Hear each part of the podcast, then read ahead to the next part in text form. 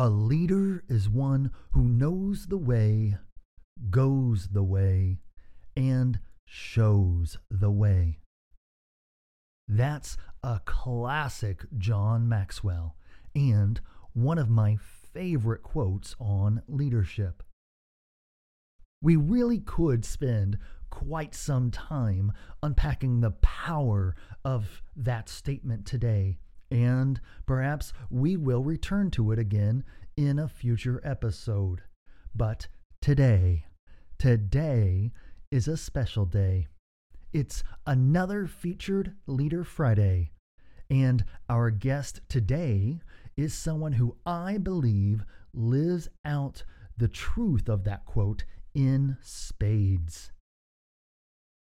Dr. Heather Levesque is an assistant vice president at East Tennessee State University and the executive director of undergraduate admissions. I've personally worked with Heather and her team for many years, giving me the unique privilege of seeing Heather's strong leadership prowess through the eyes of her colleagues who respect and follow her lead with confidence. I'm very happy she agreed to let me turn on the microphones and to invite this community to listen in on a casual, insightful conversation we enjoyed together last fall at the NACAC conference. I'm Creighton Dent. Welcome back to the Campus Leader Podcast.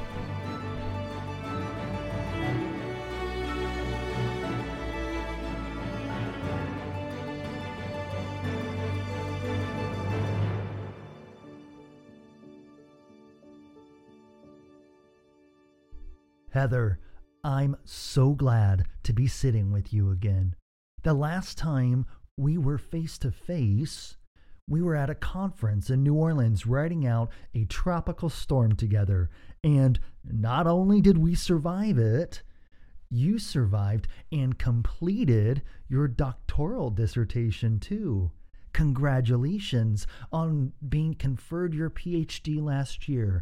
Now I'm curious and I know my listeners will be curious too, as many may be considering enrolling in a terminal degree program to advance their own careers in higher ed.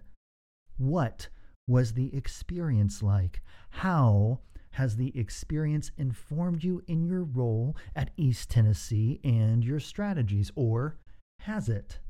Yeah, absolutely. I mean, early on, people say to you, when you go to write your dissertation, do it about something you're doing. Uh-huh. Because, first of all, it'll be easier to write, you're passionate about it. And that was so true for me. I, I felt like I was living out everything these students were saying to me.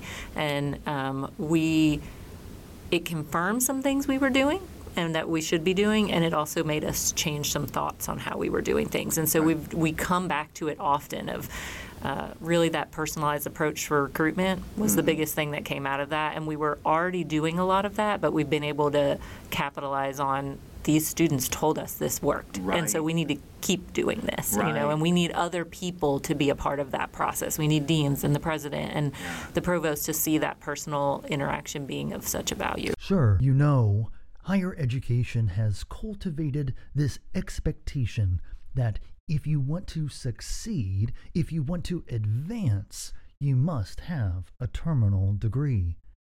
And we understand historically how we arrived here, right? Universities forever were run and operated by the faculty.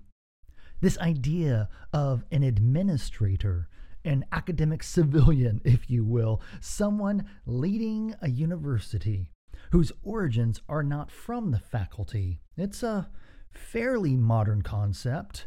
So, our previous expectations around education requirements transferred from the academy onto the administration.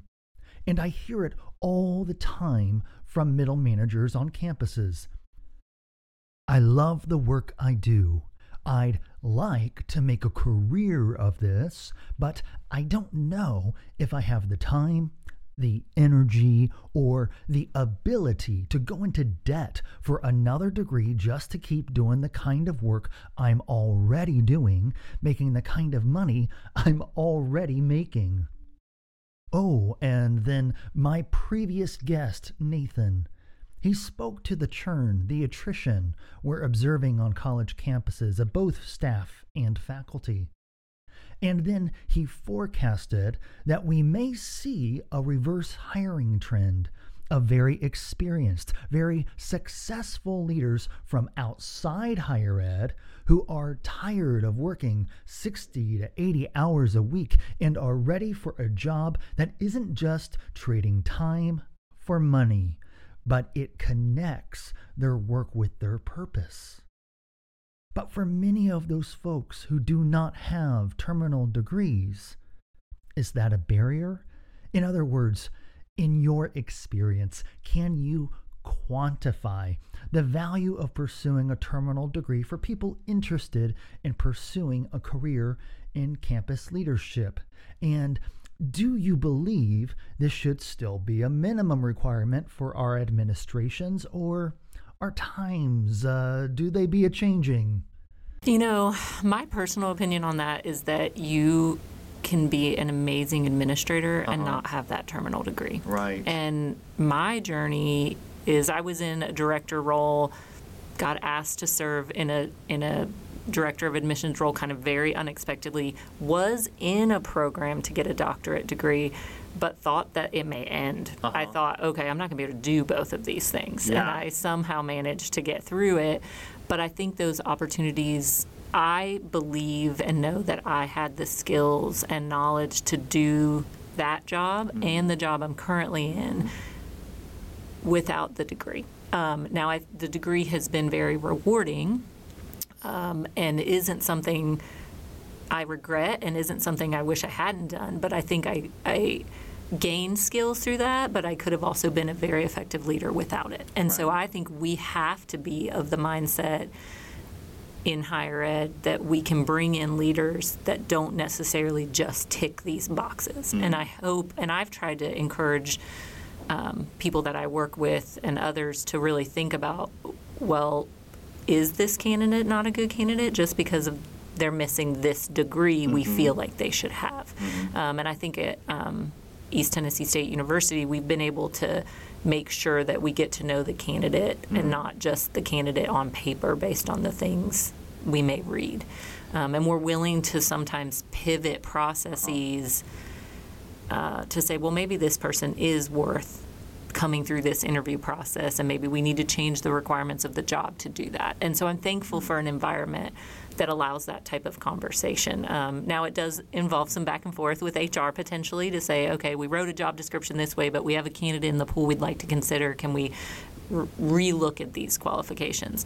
Um, and so I think it's both for me. I think the degree has been important. I don't want to say that that hasn't been a pivotal part of my journey, but I also believe that my experience brought a lot to the table. And I think that's very true for other folks that outside or inside higher ed, what they bring based on the things they've experienced um, are really crucial in their success. And we've got to give opportunity for that. Right. And well, maybe it's that kind of flexibility that is the secret sauce there at East Tennessee State. Because for those of us paying attention to the shifting landscape of higher ed, particularly as it has to do with enrollment, especially if you're paying attention to enrollment numbers across the state of Tennessee right now, they'd see declining enrollment even at your flagship institutions, the narrative could be written that fewer students are enrolling in college in the state of Tennessee right now. And yet, East Tennessee State's enrollment has been going the other direction. You're not the flagship. You're not the kind of university that has unlimited resources for recruitment. You're Right. an R2 regional institution. And so, honestly, I think a lot of people would say, What is Heather doing over there that at East Tennessee that's working so well? My instinct is maybe it is that flexibility we talked about. I know from other folks I've spoken with on your campus, um, how would I phrase this? I think I think they'd say they're given a lot of rope and a lot of freedom to get the job done. And I don't know if that's a product of your leadership style, but I know the people I talk to who work for you have shared with me what they feel like they have a great deal of is ownership over how they get the job done. What would you say has contributed to your team's success? Yeah, I think it's several things, but what I'll start with is people coming 1st mm-hmm. um, when we made some pretty swift changes as a campus and kind of redesigned um, enrollment management and, and what division it was in, it became the Division of Student Life and Enrollment. One of the biggest things that was said to me was, hey, go treat people the way you treat people, go right. treat them the way they deserve to be treated. And what we've been able to do in those offices is really make sure people understand that they come first and that the work is important and that we want to fulfill the mission. We want to ensure people in our region can go to college, but if they can't go home and support their families and themselves about the things that are important to them and know that when something happens, they need to go and they need to deal with that, they're not going to like their job. They're not going to love coming to work and fulfilling the mission of ETSU. So that's really where we started was people come first. This job is not more important than you. You are more important and you need to always be able to say when you need to go or you need to be able to say when right now you got to take a step back and you got to make you or your family or whatever it is a priority mm-hmm. and I, you could tell there was a shift in their work ethic mm. i like coming to work because i feel supported i understand that when i'm traveling on the road three months of the year, barely home, that the leadership in this office is going to say to me, You need to take a week off and do nothing. You need to pay yourself back for this 24 hour life you've been living. And that wasn't always the way everyone felt. And so I think it started with that. It started with just a a feeling of caring from the top down. And um, I would say that really truly resonates even above me that you know, we have to care about each other or we will not be successful. And COVID has exasperated that. you know, there were moments I could tell people were like, okay, now I'm really not going to make it through this. And we were like, no, people come first. These numbers are not more important than we are. Um, and that's hard because we were terrified and we weren't things weren't going to look good for everybody but we were all in it i kept saying every institution in the country is dealing with this mm-hmm. this is not unique to mm-hmm. us um, and I think we were able to, I don't think, I know we were able to continue to make people priority even through that huge challenge. So that that's the number one thing is your staff has to know that they are the most important thing. I mean, I have people every week texting, calling, coming in saying, "Hey, this is happening." And my first reaction is, "You need to leave." And we've got it and we'll pick up the pieces. And our team our team talks a lot about we are truly a team because we pick up the pieces for each other and it's never a thought. If someone's out and there's an issue, we just deal with it and try to not bother them when we know they may be dealing with things that are more important. And so I really think that has been the catalyst for some of our success is just making sure that we care about each other. Oh, it has to be. And a lot of campuses will spend marketing time, money, resources yeah. trying to convince the world that a culture exists on their campus that the student should want to be a part of. And yet, they'll skip right over actually creating that culture for the people who work and live their lives on these campuses day in and day out. And here's why there's often such an incongruency in the college marketing brochures and then the college campus experience once students walk into our offices. You can't take care of people when your own needs aren't being taken care of. Not well. What do they say on airplanes? In the event of an emergency, put your mask on first, then help the child seated next to you We have to take care of our own needs. So when you're taking care of your people and they feel taken care of, how does that pour out of them? I mean, I feel like if I were a student at East Tennessee State and I walked into the financial aid office on a Friday afternoon, your team may be tired. They may have already turned off their computer. They're ready for the weekend. But I don't feel like they would turn me away and say, come back on Monday. Yeah, and and the team feels like I mean, they joke with me because we we work eight to four thirty, and at four thirty I'm running the halls like, "What are you doing? Why are you still here? Why are you still here? Why are you still here?" And you know, our job does require us often to stay past normal hours or to work on the weekend or, or have weeks where we work a lot, a lot, a lot. Yeah. Um, but I'm very much trying to set a culture of, but you do have to go you know, you, you've got to take a step back at some point, and this work will be here tomorrow, and we can manage that.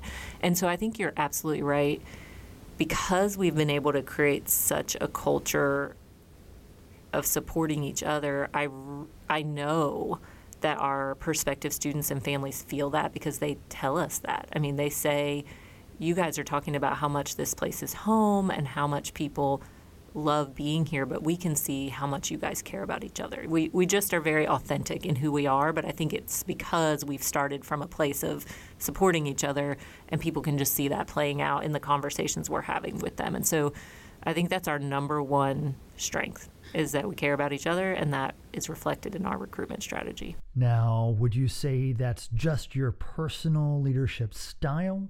Did you learn it from a mentor, or is there another leader on campus who has set that tone?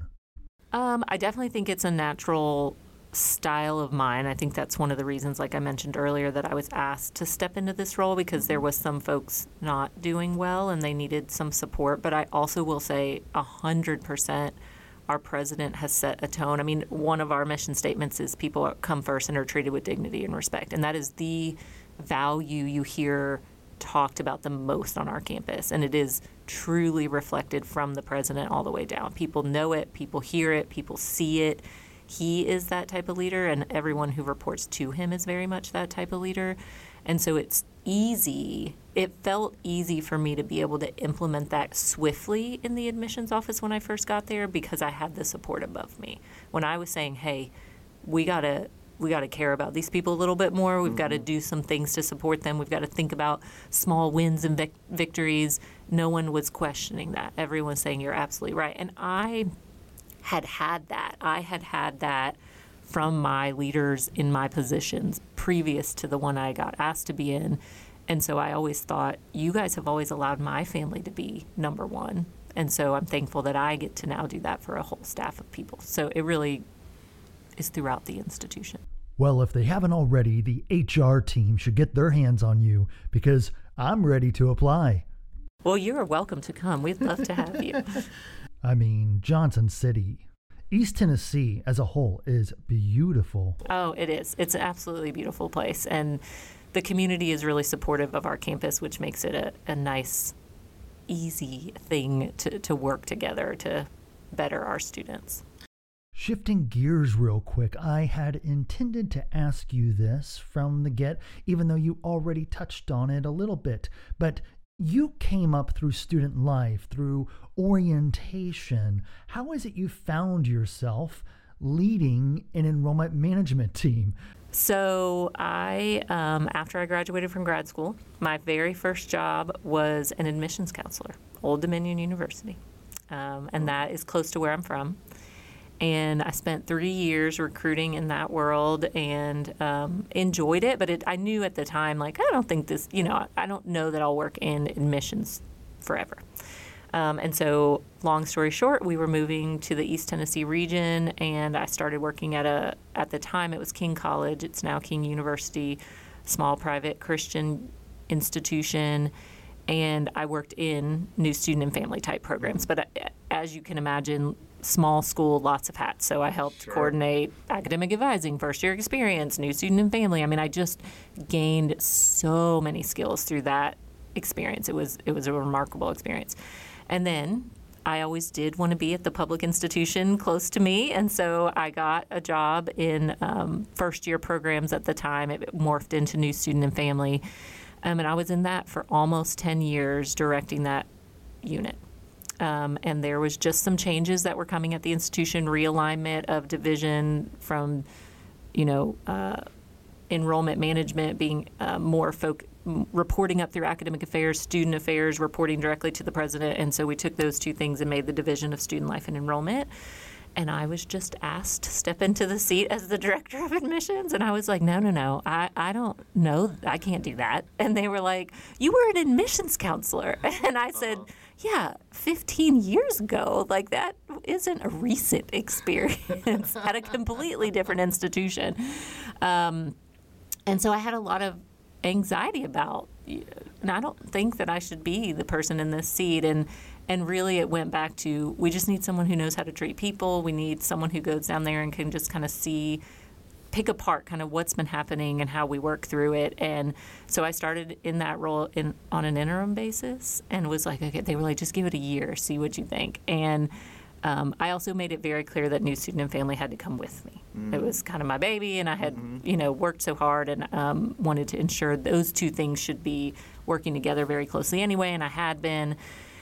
And then the rest is history. I was in that position about six months before they said, okay, will you do this permanently? And at that point, I was still pretty anxious, and there, but I also could see that I didn't have to be a complete expert to know that we could make some positive changes. And it really was about people and um, how we serve the community. And really, frankly, what has also made it so successful was I was be able I was able to just bring in and build an amazing team. So either build on what we already had in in people who were great and just hadn't been given opportunity to be in certain roles, and then we also brought in some folks that just collectively all of those folks have just changed the game and we we're just in a really good spot. We have a great team. That's awesome. Yeah, so kind of crazy how it all happened. You couldn't I would have, if you had asked me if I would have ended up in this role, I would have 100% told you no. Uh-huh. Yeah, I would have said, no way am I ever going to be in enrollment management. That's just uh-huh. not the pressure. And um, but we've had a lot of success, so it's been a fun ride, and we still have a lot to do. We still have a lot to fix and serve our students better, but but to have a good team to do it with makes it a lot easier. It sounds like that first year in the job would have been rather challenging. One, just to accept a job you're not feeling overly confident that you're the right person for. Someone's telling you, yes, you're the person we want for this. And it's great to hear that, right? But if you don't believe it, there's still it's still a hard thing to say yes to. And two, to get into the job. And I'm guessing this probably happened more than once in that first year. You probably had moments where your fears were validated, where you were like, see, I told you I wasn't the right person for this job. How do you work through that imposter syndrome? Oh, that's such a good question. Um, I think in the beginning it was a little relying on these other folks that had so much confidence, like, okay, mm-hmm. they think I can do it, so I think maybe I can do it. Uh-huh. Um, but over time, it became clear to me it was just a game of listening and helping. You know, it, it became more about You've got to listen to this team, some of which have been in this office for many years. Um, some of which haven't been in this office for many years, but are amazing and have a lot of really great thoughts about what we could be doing. And so it really became about, I mean, we met, as you can imagine, we sat down with every single employee, listened, talked, tried to figure out where the pain points were, where the positives were, and then it became very clear pretty quickly what we needed to do where we needed to make changes, who we needed to put in leadership roles, where maybe we needed to realign positions because maybe their skill set wasn't meshing with what they were really responsible mm-hmm. for, and maybe they were better suited to do this other thing. Mm-hmm. Um, and so I think my advice is one day at a time, mm-hmm. one day at a time, but get to know the staff. These people know what's working and what's not. Mm-hmm. Um, and will share if you give them a safe space to do it. And so they have to feel safe. They have to trust you. And some of that took a while. I mean, as you can imagine, you can't just call people in, some of which were frustrated mm. that this change had occurred. Um, you've got to be able to, to let them see they can trust you. And some of that took longer with some than others. Mm. And um, but once you build that trust, you can do anything. You can make any changes work. You can um, get a team to get on board. But also, we never, I felt like I never came in and said, okay, we're going to mandate these changes. It really, the whole team was a part of that process. Like, what do we need to change? Mm.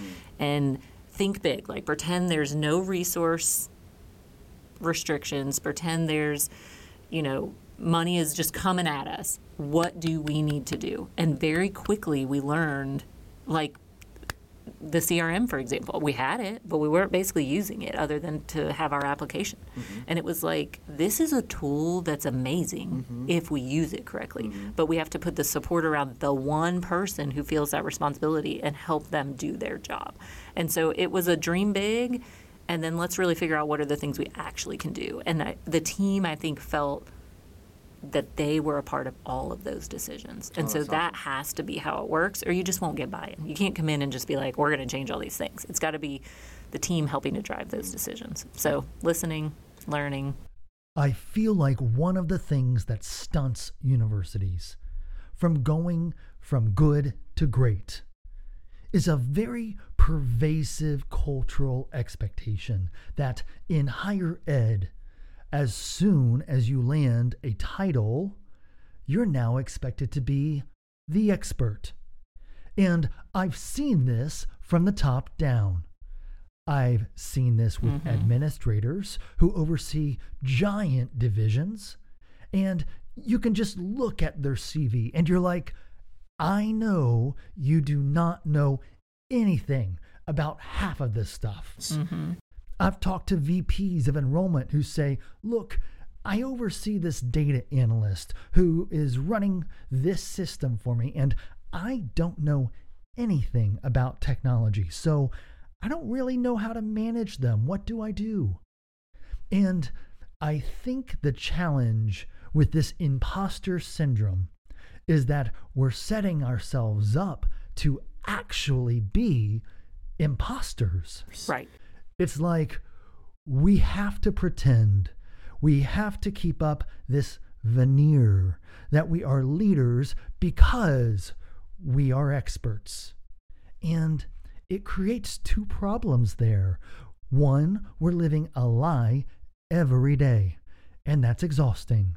And that leads to the feeling of burnout. But two, it creates a culture where the people who report to you, people who are better experts in subjects that you are not, these people become afraid to tell you what you don't know. Or they're afraid to correct you because it's like, well, she's the boss. And it looks like at ETSU, you've created a safe space where people understand you're not there to be the end all, be all, know it all of the office. You're there to be a coach, to be a guide. You're there to be a team leader, but you win or lose as a team. And I'm I think I'm starting to understand how your team is hitting your enrollment numbers. Yeah, and that, that's really so true. I find myself every week in a meeting saying, I'm going to say something but if y'all don't agree with me, I need you to say you don't agree with me. and and I think we have. We've created a culture yeah. where it's okay for us to not agree yes. because we end up getting to a better place. Like, okay, well, why don't you agree? Why don't I agree?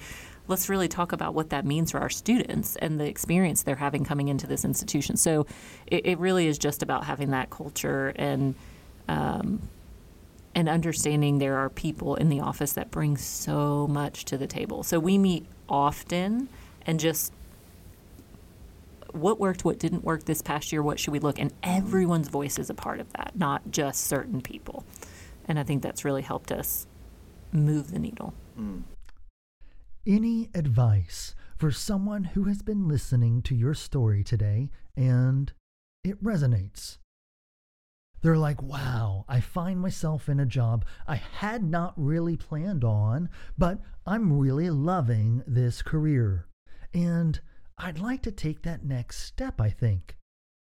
What is something they could start doing right now to sharpen their irons? Yeah, I think it's definitely being knowledgeable about what's happening out there. So, whatever the space you're in, if it's enrollment management, understanding the landscape throughout the country, not just in your little niche part of the country. And so reading the Chronicle and, and higher ed and whatever the, the things that speak to you are, you know, doing that on a regular basis, but also just talking to your colleagues on campus, but also you I cannot be successful without people at other institutions, mm. you know, and being able to say, what are you hey we've got this thing we're struggling with how are you managing how are you doing because you just learn so much about other institutions like you've got to be able to understand how other institutions function to be able to set yourself up to go to other institutions to to broaden your scope of understanding because if I'm only East Tennessee all day long,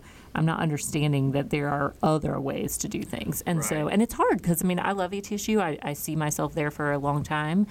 Um, and sometimes I'm like, oh no, am I going to get trapped in this mindset of only this one institution? But I think as long as you're talking to other folks, coming to conferences, meeting people, broadening your network, you're really helping yourself be more marketable because you're you're able to reflect what it may be like at other institutions. Um, so that's a huge piece of advice. Always have a tribe of people not ju- at your institution. You 100% need it, um, but you also need people at other institutions. How do you create that tribe? It's hard. I would say this is one of the hardest things in our profession. First, I'm lucky to have gone to um, a master's program that was a really small cohort of people that are literally now spread throughout the country, much of which are still in higher ed, and bring with them a plethora of experiences. So these are people, if I called up today and was like, hey, have an issue, or hey, I'm thinking about coming to your part of the country. What suggestions do you have for jobs and things? I could call. So I'm lucky to have that um, attending conferences i would say this has been my biggest professional challenge in this role is finding the time to attend professional conferences. Um, and i pushed hard this year like i'm going to this conference and i'm going to pay for it early so that it can't change because our worlds in the fall are just crazy. Like we don't have time to leave um, but when I have those opportunities, I take every moment during that opportunity to make a connection. So I'm leaving this conference that I'm at right now with, I don't know, 15 cards of people that I've already connected just in a two day period, two and a, a day and a half period of time that I now am like, okay, I can, they at least know my face. They've seen me. If I reach out, they're not going to be like shocked, who is this person? And so I think it's just that being aggressive about how you make relationships with other people because you'll often find they want the same thing. They need people at other institutions too. Um, and then people you work with on campus know a lot of people. So, I mean, even just as simple as you introducing me to someone outside, like that's a small connection. And I need to remember that person's name and where they are. So if I ever, you know, want to reach out, I have that moment that I met them. So just being very intentional about how you make those connections. And even such a small connection will still be valuable when you reach out to that person. Yeah. Any icebreaker tips for vo- those folks who are just terrified of networking? like, how do you walk up to someone and say, I'd like to know you? I'd like to know you. I'm awkward. Um, oh, that's a good question.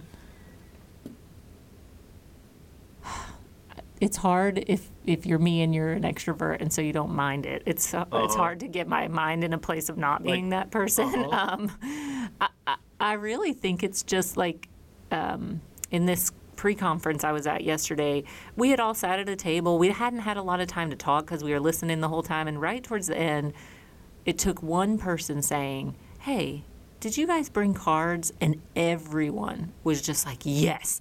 And it was this trading of cards, and you could tell that everyone wanted to do it, Right. but had just not felt like it was appropriate timing until one person said it. And Right. so it can be as simple as that. Hey, do you have a business card? Would you take my business card? I'd love to connect sometime. Yeah. I mean, it's as simple as that. Now you've got that piece of information. You know you made an in person contact with them. Um, and so always have cards. As much as I think we think a lot about, like, oh, do you need a business card nowadays? It's an easy way to break the ice. and not feel uncomfortable. Like I've got your contact information now. I'll reach out if I need you. I know what your title is. It's all right here for me. I don't have to Right. remember everything about you, you know? Yeah.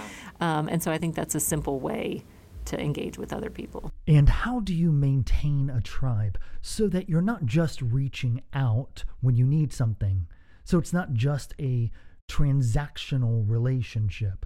Yeah, definitely. I think I think your tribe can look differently. So some of your tribe is truly people you've barely met, and uh, you know you're you might reach out, ask a few questions about how they're doing, but it is a little bit more transactional. And then I think there's got to be members of your tribe that are a lot deeper. So I've been fortunate years ago when I was in parent programming, I got very involved in AHEP, which is a parent programming professional organization. I met who are now some of my best friends. And so I made those connections through that conference, but went way the extra mile. All of us did. Um, so I see these women once a year on a girls' weekend.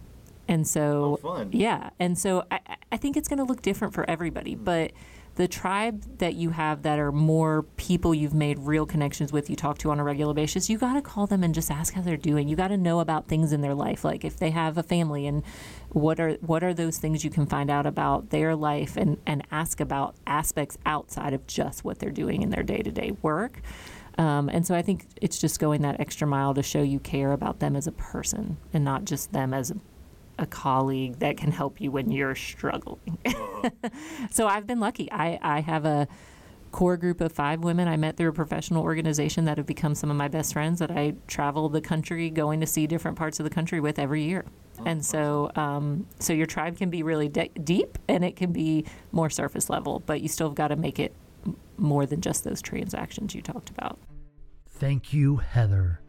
As always, fun and insightful. I expect all of our listeners will take something away from today's conversation. That was Dr. Heather Levesque of East Tennessee State University.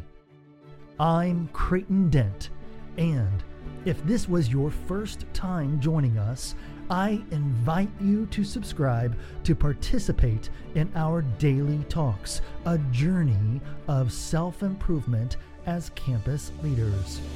We're on every platform, dealer's choice. Our colleges need more great leaders like Heather. Won't you walk with us as we grow into those leaders and do the work together here on the Campus Leader Podcast?